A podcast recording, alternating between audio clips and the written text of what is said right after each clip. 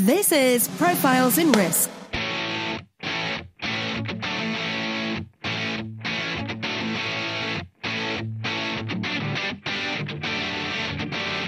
Hosted by Nick Lamparelli. Every week, we interview those who risk life, limb, fortunes, career, and reputation, and those who work behind the scenes who look to protect and enlighten us about risk. You can find the show notes and other insurance related content at insnerds.com. That's I N S N E R D S.com. Now, on to the show. Welcome back, everyone, to a special episode of Profiles in Risk. I am your host, Nick Lamparelli. We have a jam packed event here, locked and loaded, with a lot of subject matter experts in different areas of insurance. This particular episode is to focus on the Insurance Nexus 2019 Insurance Awards, which will be held in Chicago, Illinois on September 12th. Yes, we are a bit away from that date, but we're going to be talking about innovation. We're going to talk about how experts think about innovation, um, how they judge it. So, the types of criteria that they use um, when looking at and evaluating disparate companies, disparate innovations, and how they might make a difference in the insurance industry. So, let's go Brady Bunch this and go to my left here. Don LeBlanc is the managing director at the Hartford InsurTech Hub. Just beneath is Paul Carroll, who a lot of you might know at Insurance Nerds. He's the editor in chief at Insurance Thought Leadership. Directly beneath me is Nicole Cook, who's the managing director at the Global Insurance Accelerator. I'll see you in a couple weeks. To my bottom right is Margaret Resce Milanese, she's, who's the managing partner at the Jacobson Group.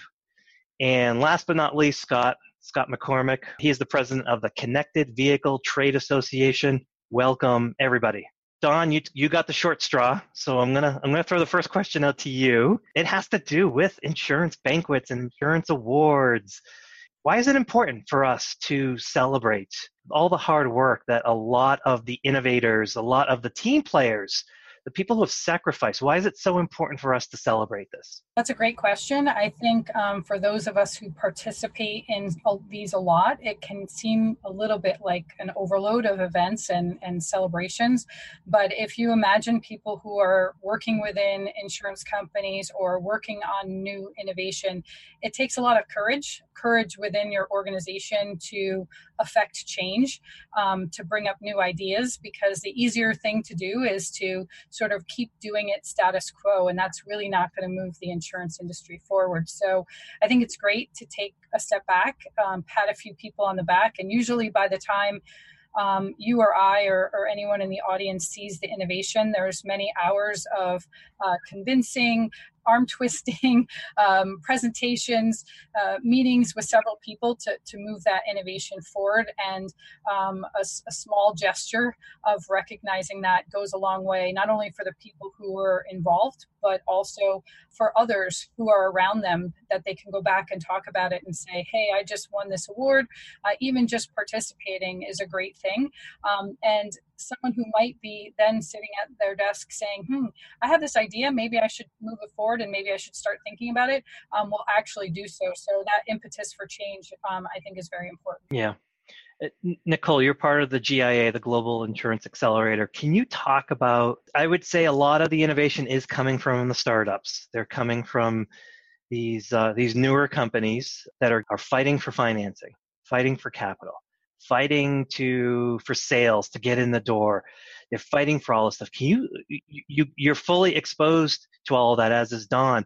Can you talk about a lot of the stress that goes into creating a startup and trying to get traction and get it off the ground? Yeah th- thanks for thanks for having me. And i think so many of the things that don just said feeds into this really well. It's, you know, sometimes even at the larger companies, feeling like you're you're taking the lead on an idea, something that's innovative is is not always easy. And so you might have even more of the resources uh, to do it. These startups that we're getting exposure to at the GIA and, and within the broader insurtech community, they're hungry and they're moving fast and they have these ideas to change, you know, change the industry uh, or help the industry evolve. But the pace with which they're moving is uh, really incredible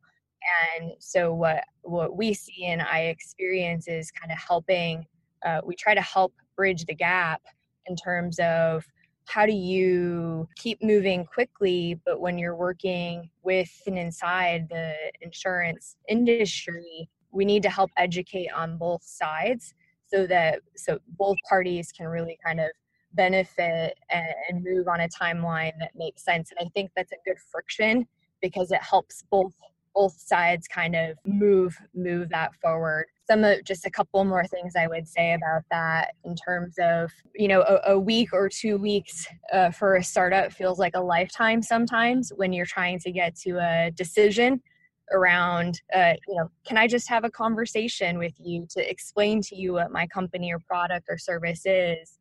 And or, or or six months nicole.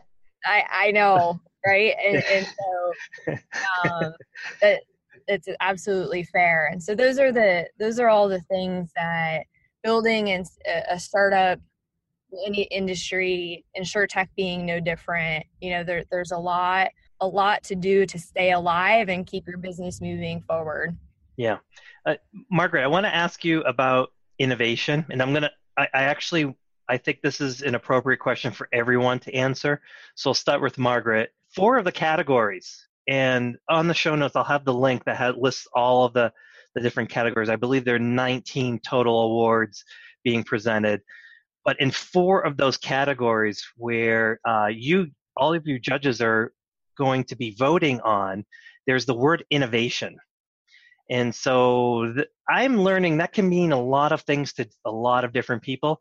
Margaret, when you're thinking of innovation and you're thinking of in insurance, how do you compute or quantify innovation? What what's on your checklist as you're thinking about uh, company startups, uh, divisions within companies that are innovative? What what crosses your mind? Nick, that's a, that's a great lead in, and you know I want to tell you the first thing I think about is reimagining, reimagining the industry, um, and to Nicole's point, you know how do we educate and how do we evangelize? you know, we're working and living in what I call a VUCA landscape. It's volatile, it's uncertain, it's complex, it's ambiguous, and this is our this is our re- reality today. And innovation um, speaks to that. How do you navigate and how do you work through and work in and embrace the VUCA landscape? And so, what we're talking about is curiosity and agility and collaboration and influence and relationships. So those are some of the things that are going through Margaret's mind as I think and I really envision what the future is and what innovation means to insurance today. Scott, what's your what's your view on in, innovation? How do you how do you think through that? Well, innovation means it's something new, something novel. When we look at startups, they have to be innovative because that's where they're a startup. They're doing something that no one else is doing, or they're doing it in a different way than has been done before, and and bringing it forward. When we look at at all the, the ecosystem that's out there, from the startups to those companies that have been around 100 years, they all require evolution in their products and services because their customers evolve, their needs evolve. I, I don't like the term disruptive. Disruptive only applies if you're not paying attention if, if some change has occurred and, and you're not current with what's going on or, or watching what's going on, it will be disruptive to you. But it's not disruptive to the industry. It's something that's going on and changing. So when I look at these at these candidates that come up, unless it's one of those newcomer awards, anybody can be innovative. To Diane's point, it, it, it's much more difficult, takes much longer inside large established corporations because they have a persona, they have a, a way of taking risk out of decisions. Whereas with a startup, they're much more agile, much more nimble, and, and much less risk adverse in that side. So the innovative aspect is to look at what is it that they're doing new and different where are they getting traction for that? Is it a robust solution to, to a problem that exists? That tends to be the, the tripod that I look at it for. Okay. Paul, Insurance Thought Leadership has probably either covered or dealt with in one form or another, probably thousands of insure techs, but you have relationships with a lot of other folks in the industry as well. How how do you personally quantify innovation? what's on your checklist? As I think about innovation, I, I think there may be some useful distinctions. One is people sometimes lump everything together, but I think you can divide innovation into what we used to call faster, better, cheaper when I was a partner at a consulting firm, and what I won't call disruptive innovation, as long as we're you know not liking that term, but uh, is more uh, a, a, blank sheet of paper, clean sheet of paper. And I, I, think that from my standpoint, the Ubers of the world are much more interesting than somebody who does a, a taxi cab better, right? So I, I look for that kind of innovation.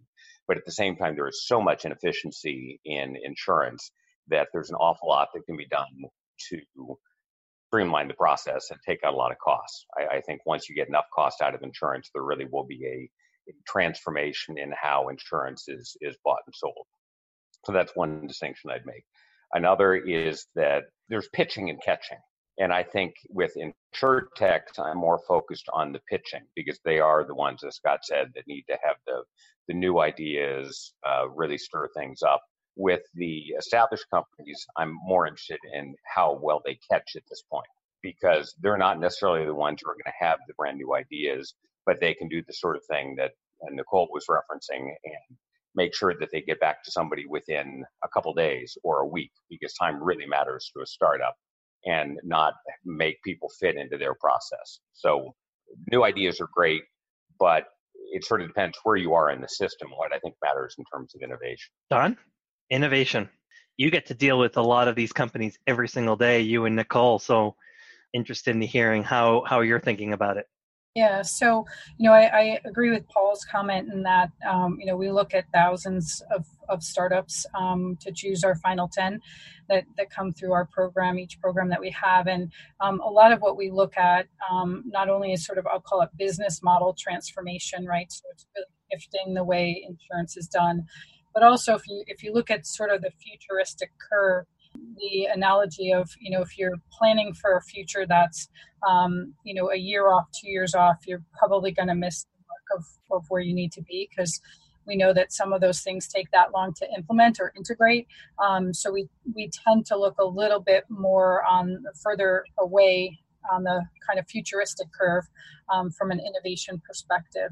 Unfortunately, sometimes that does um, have a conflict with what the insurers are ready to absorb um, because, uh, like was mentioned before, often they're looking to find the things that give you the really quick um, cost benefit analysis or, or fix a, a, process that's, that needs to be um, revised. So um, sometimes a, it's a, a, little bit different of, of what's sort of innovation um, versus solving business problems. Nicole, last but not least, how do you how do you think about innovation? I think my simplified simplified point of view around this is when when I hear a well articulated problem that there's an idea around a solution to that problem that either exists because it, it, it, likely does in some capacity it might not be completely novel but the ability to articulate that in a way that others haven't executed well on that that gets really interesting for for me for us. And so i think that that's kind of how I, I think about innovation. Articulate the problem you're solving to me really well. Okay so staying with you nicole do you believe that innovation by necessity requires technology? Uh, that's a good question. I mean are you are you seeing any sort of innovative companies coming in where the the I, I would even say where the the technology the customer or the the end user is abstracted from the technology. They don't actually know what's going on. All they just know is something's better. But but but by necessity does innovation require someone software you know someone coding? Uh, I, I don't think so. I guess thinking of an example quickly to cite but no. Uh, you know business processes that could be improved by a human because someone's more clearly identified the problem that the human can solve better it's still innovative. Yeah so someone on friday told me that innovation can be as simple as you have a better solution to hiring talent. Mm-hmm. like that could be innovative and that could manifest its way down back all the way down to the end user as well if if you're doing that. Don by by necessity is innovation and technology i know they generally go hand in hand but does does one require the other yeah, I think you know from from my perspective, and I, I similar to what Nicole said, I, I counsel our startups a lot to really not talk about their technology when they're talking about the solution, right? And so I think the answer is is if, if, if it provides a new solution to a very difficult problem, however that is provided, um, it should actually be transparent the technology behind it. It's actually if, if the experience that whoever is is um, experiencing the solution is a pleasant experience or is a better experience, then then that itself is innovative. Yeah. Any thoughts, Paul? Oh, I agree. I, I think technology tends to drive things in a very general way, and certainly doesn't need to be a, an explicit part of a solution. Uh, to me, the, the biggest change, maybe in insurance, has been that people actually are starting to care about the customer experience. It used to be sort of take it or leave it. But now people have seen what we used to call Amazoning, you know, where people get used to the one click sort of experience at Amazon and are seeing what's happening in other industries. So uh, if, if you track the customer experience, you can find all kinds of ways to innovate, I believe, without necessarily having a specific piece of technology involved. And when technology is involved, in a lot of cases, I think it can be at a very basic level. You can just touch people immediately in ways that you never could before. With some of the work I've done on innovation, including some of the, the books I've written, my co author and I have decided that there's really only one kind of synergy that works, and we call it do you want fries with that?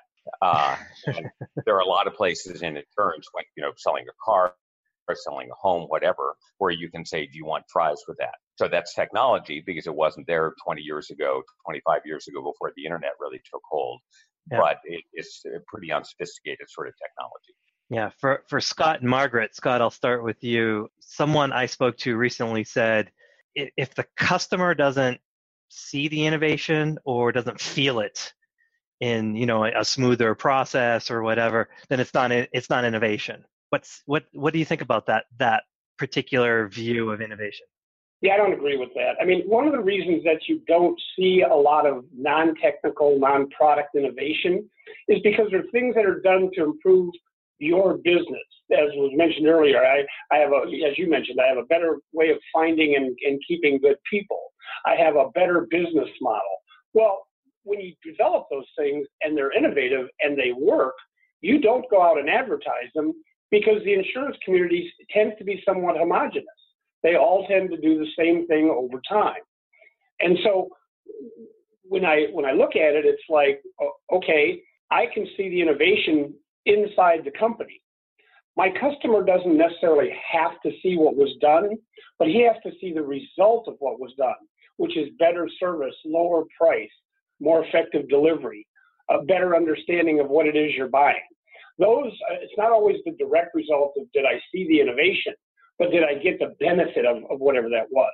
Margaret, how important is the customer to any sort of planning around innovation? I think the customer is king and queen. So I will say the focus on the customer experience as a trend in the insurance industry is big. And I would say I don't think it's going away. You know, I think that, you know, the human skills that we talk about, uh, the impact, the feel, the touch, these are they're still important. They're very, very important, and we're talking about it. And in fact, uh, there is there's a growing um, growing climb in insurance organizations, they're hiring of customer experience people, people who are completely focused on customer experience. So we know that's happening right now. Okay. So uh, another uh, transitioning to the final part of your uh, your stressful role of having to evaluate all of these different companies. There's quite a few categories around the concept of teams, which I love Um, I think it's like embedded in my DNA technology. Margaret, I'm going to start with you. For the team awards, sort of like the question I ask for innovation. How are you thinking about teams and what makes them remarkable and what makes them innovative? What are you looking for for the appropriate team, whether it's a startup or just a, you know a team in you know uh, buried in the cellar of some giant insurance company in Hartford or Des Moines, Iowa? How do you think about team and how are you going to judge that? You know, I'm looking for teams that are becoming communities and they're becoming ecosystems and they are they're learning and they're evolving. How how do they learn? And do they have some of the traits that i look for in great entrepreneurs? You know how what is their pace of learning their pace of growth and then when they fail what happens how do they move forward how do they pick themselves up you know i look at resilience you know, in that and curiosity. Those are some of the characteristics that I think are really important to not just win once, but to have a pattern of success and that evolution um, of energy and growth. Yep. Scott, teamwork? Yeah, I, I, agree with everything she just said. I don't know that I could add much more to that. Thank you, Margaret. no, you're welcome. Uh, well, how about this, Scott? Anything common that you've seen in successful teams or the opposite? Yeah, there's no real stratification of, of, of reporting, if you will. And I've worked mm. for hmm. General Electric for a number of years. I worked for other large corporations. And the most successful ones, being on a team, it didn't matter if you were the intern there or the senior manager. Good teams would accept that everyone as a collective mind is better than any one of them. And that's where you get the, the best the best responses out of it. People that work together, not intimidated by the fact that somebody is somebody's boss's boss, not worrying about whether or not they don't think they have enough experience to, to offer their input, but people that are comfortable airing stuff, tabling it, deciding what goes on in the parking lot, deciding what's worth pursuing, and rewarding the team as well as the individual. Yeah. Paul, the, the whole is uh, generally greater than the sum of the parts, as the saying goes. How do you think about team? You know, I'm, I'm particularly interested in, in um, what successful teams do right. How are you able to flag whether that team has it? Big capital IT. It's fairly hard because you can't see into the inner workings, but I, I, like you, was pleased to see teams show up so many times because there's been a lot of really interesting research done on teams in recent years. Uh, Google, for instance, has looked at what makes a successful team and found that it's basically psychological security. You can go ahead and say something and not have somebody tell you you're stupid. Uh, and they found huge differences between the best performing teams and the worst performing teams. I helped write a book a few years ago with the two leaders of the consulting practice at Heidrick and Struggles and thought the most interesting research they had was also on the, the difference between a really high performing team and mm-hmm. a low performing team. As I look at it, a key thing is making sure that these teams really draw across the organization. So if, if you're trying to innovate within your existing structure, I think the odds are low that you're going to succeed you have to be able to cherry pick across organizations and do the team first and then have the organizational structure follow based on the innovation. So, in terms of what you can actually see from the outside, it, it's probably as much as anything that willingness to pull from different places that I think marks a, a good team as opposed to an unsuccessful team. Yeah. Don and Nicole, I'm really curious about the startup teams that you see um, I, I have my own startup, as everyone that's listening knows. I think one thing that's uh, really valuable in a team is diversity. I think in whatever talent level you can find it. Like I just feel like the complementary skills get to that point where one and one you can get to you know one plus one equals three. Um, the teams that you're seeing on a day-to-day basis, Don, we'll start with you, but Nicole, I would like you to answer this as well. How important is that aspect, the diversity in all of its different forms. Yeah, so um, I actually just wrote a blog on our, our, last week's program on diversity this morning. So um, very appropriate topic. Hmm, I didn't uh, know that. I just I just finished it. It just got it just got posted a couple seconds ago. Uh, we'll we'll put that on the show notes. anyway, um, you know, I, I think diversity of thought uh, as well as founder teams uh, are very important. We seldom select a single founder uh, startup, um, and it doesn't necessarily have to be on the startup team. It could be on their advisory board. It could be from their circle of mentors. But um, you know, our comment is, is always if you have a group of people who all think alike, your outcome uh, and solution is is going to be tainted exactly that way. And so we try to get as much of diversity of thought and experiences um, and cultures uh, in that. And that's one of the powers of our program as well is that when you bring in 10 startups together and, and they're together for three months, um, they all help each other out with that diversity of thought um, as well as our, our mentors who are here. So we think that's critical. Um, and we try to um, inform some of the startups if they have a gap uh, to uh, add someone with that skill set within their advisory board or um, within their network to, to help them out. And that seems to be an extreme value to them. Nicole? I care a lot about organizational structure and the makeup of especially a founding team, but ever so, you know, as it grows and adds team members that it's it's intentional.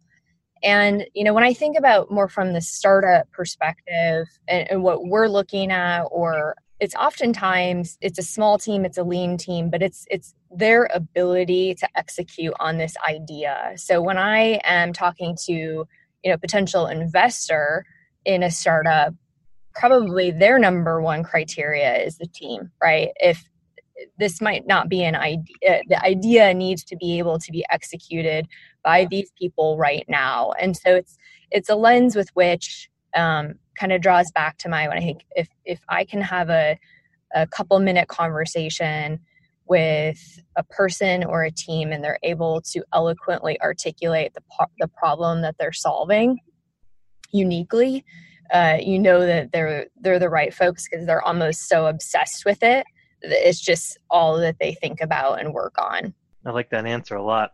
Uh, speaking of team you uh, the the five of you are a smaller subset of a larger team to do uh, as the panel of expert judges. How will you how will you all function as a team? Anyone? Yeah, yeah, I think I can speak to that. Not having worked with these particular people before, but I've been judging award ceremonies for several decades now. And when you get into that process, there are, there is a, an evaluation that you're making from your prejudices, your mindset, your experience. You may look at something and, and give it an average score. But it's important that every judge then caveats his score by saying, I think this guy was great, mediocre, lousy, for whatever reason. Because then the judges can say, well, oh no, you don't understand. He does this and this and this, or this is why I think this is important. And as we all come from a bit of diversity in, in terms of our background, it allows us to learn from each other and to make a better better award judgment. Yeah. How much is there uh, an allowance for collaboration amongst the judges? How much is there an allowance for Paul to tell Margaret, I think you should reconsider your your hmm. uh, viewpoint on this, or Margaret to uh, do the same? How, could, could you guys talk a little bit about that? I've, I've never been involved in anything like this, so uh, I think the audience would be curious. Yeah, that typically only occurs is if there's a big break in terms of the scoring. Like if one person scored the person high and everyone else scored him low, they tend to discount the one high one, and vice versa. If there's a, a clear division, three of us think they're good, three of them, or it's split between two candidates, then the administrating organization will typically send it back out and say, would you weigh in? Would you say why you rated this way? We've narrowed it down to two. Can you cast your vote? So it's it's a democratic process with a, with a bit of, of socializing, if you will. But it's only the outliers that we have to do that for. Yeah. I'm just going to assume Margaret is always right. oh, you're very, very kind. And I, I'm, I'm thinking here as I'm listening to all of you. Um, I'm learning so much already, and this process is really um, it's a journey. you know, we have to get to a destination and it's going to be tough to get to that destination. Because I have to believe we're going to have some great, great um, assessments to do. But I'm excited about learning and collaborating. And, you know, I'll say if we've got some outliers, good for us you know let's let's create a dialogue and let's practice what we really respect and admire in teams and do the same because that's how we're going to that's how we're going to all be able to put the spotlight that we really need on the industry and the energy and the focus that is happening right now. This is our time. It's it's our time to really impact and change, and it's fun to be a part of it, and uh, fun to listen to all of you as well. Yeah. See, see, Margaret was right, just right there. Yeah. can I can I throw in that for Nicole and Don, will let, allow you to kind of finish off. This is going this is going to be time consuming, right? This is not uh, you get a form in an email and you just start checking boxes. Uh, this is going to require quite a bit of your time, effort, resources. You you essentially have to research all of these different companies and then collaborate with the rest of the team, or is it just going to be a weekend? I'll jump in. Yeah, Please. I I'm look I'm looking forward to it and I'm thankful that it is not happening in the midst of our current active accelerator mm-hmm. but it's happening at a time where we'll have a little more time to breathe and dig in um uh, I, you know I don't know what the time how much time it will take but I'm I'm dedicated to digging in because we know that everyone's going to be putting in the time just to submit the applications uh, outside of all of the time and effort for for the actual you know uh, job that they've been doing to demonstrate that. Yep. You ready for uh, spending months and months on doing researching all of these companies? Yeah, um, actually, I'm I'm interested to see how many will overlay those that we've already researched. So we have a pretty uh, large database um, with ones that we've done uh, some, some, due diligence on. So uh, we're used to that. It's it's funny. People always ask me because our accelerator is for three months. You know, what do you do the rest of the time? And I always ask, well, how do you think we find these um, startups? It, it, does take work and it does take um, research. Um, you know, doing the research, we're we're used to uh, looking at things. And uh, I, I, do a lot with kind of taking my own personal notes as far as why I've chosen one or the other. And if I happen to run into uh, a startup or um, whoever it might be at an event, I do share some of my thoughts because I always coach the startups that, you know, if you're working with a partner or someone who may have rejected your idea or thought for some reason, um, even that rejection is, is is positive and that feedback is positive.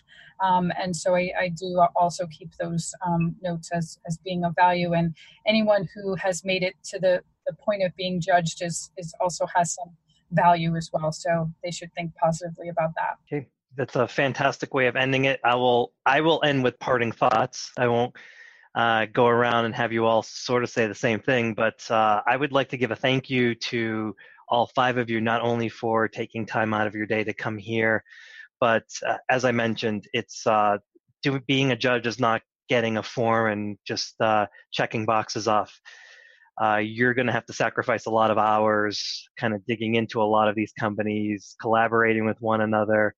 So thank you for taking not just time out of your day here now for this, but you know your weekends, your nights, to to dig in um, because there are so many quality companies out there, so many quality teams doing a lot of really cool stuff, and it's wonderful that uh, they get to get celebrated a little bit. I guess that's the part, parting word. Thank you to thank you for all to all of you uh, for for joining and for being part of this particular team of judges. Thank you. Thank you. I will. Uh, thanks to everyone here. I will put all of the information on the show notes. It is the Insurance Nexus Insurance Awards for 2019. It will be on September 12th in Chicago, Illinois. Um, there is, uh, this is just a team of five. There are a lot more judges, 19 awards, a bunch of different categories. Check out the show notes. Uh, and if you happen to be in the Chicago area, uh, go talk to these folks and uh, help these help these uh, companies celebrate uh, their big achievements. So thank you, thank you again, everyone. Thank you. Bye. Bye. Bye bye. Thank you.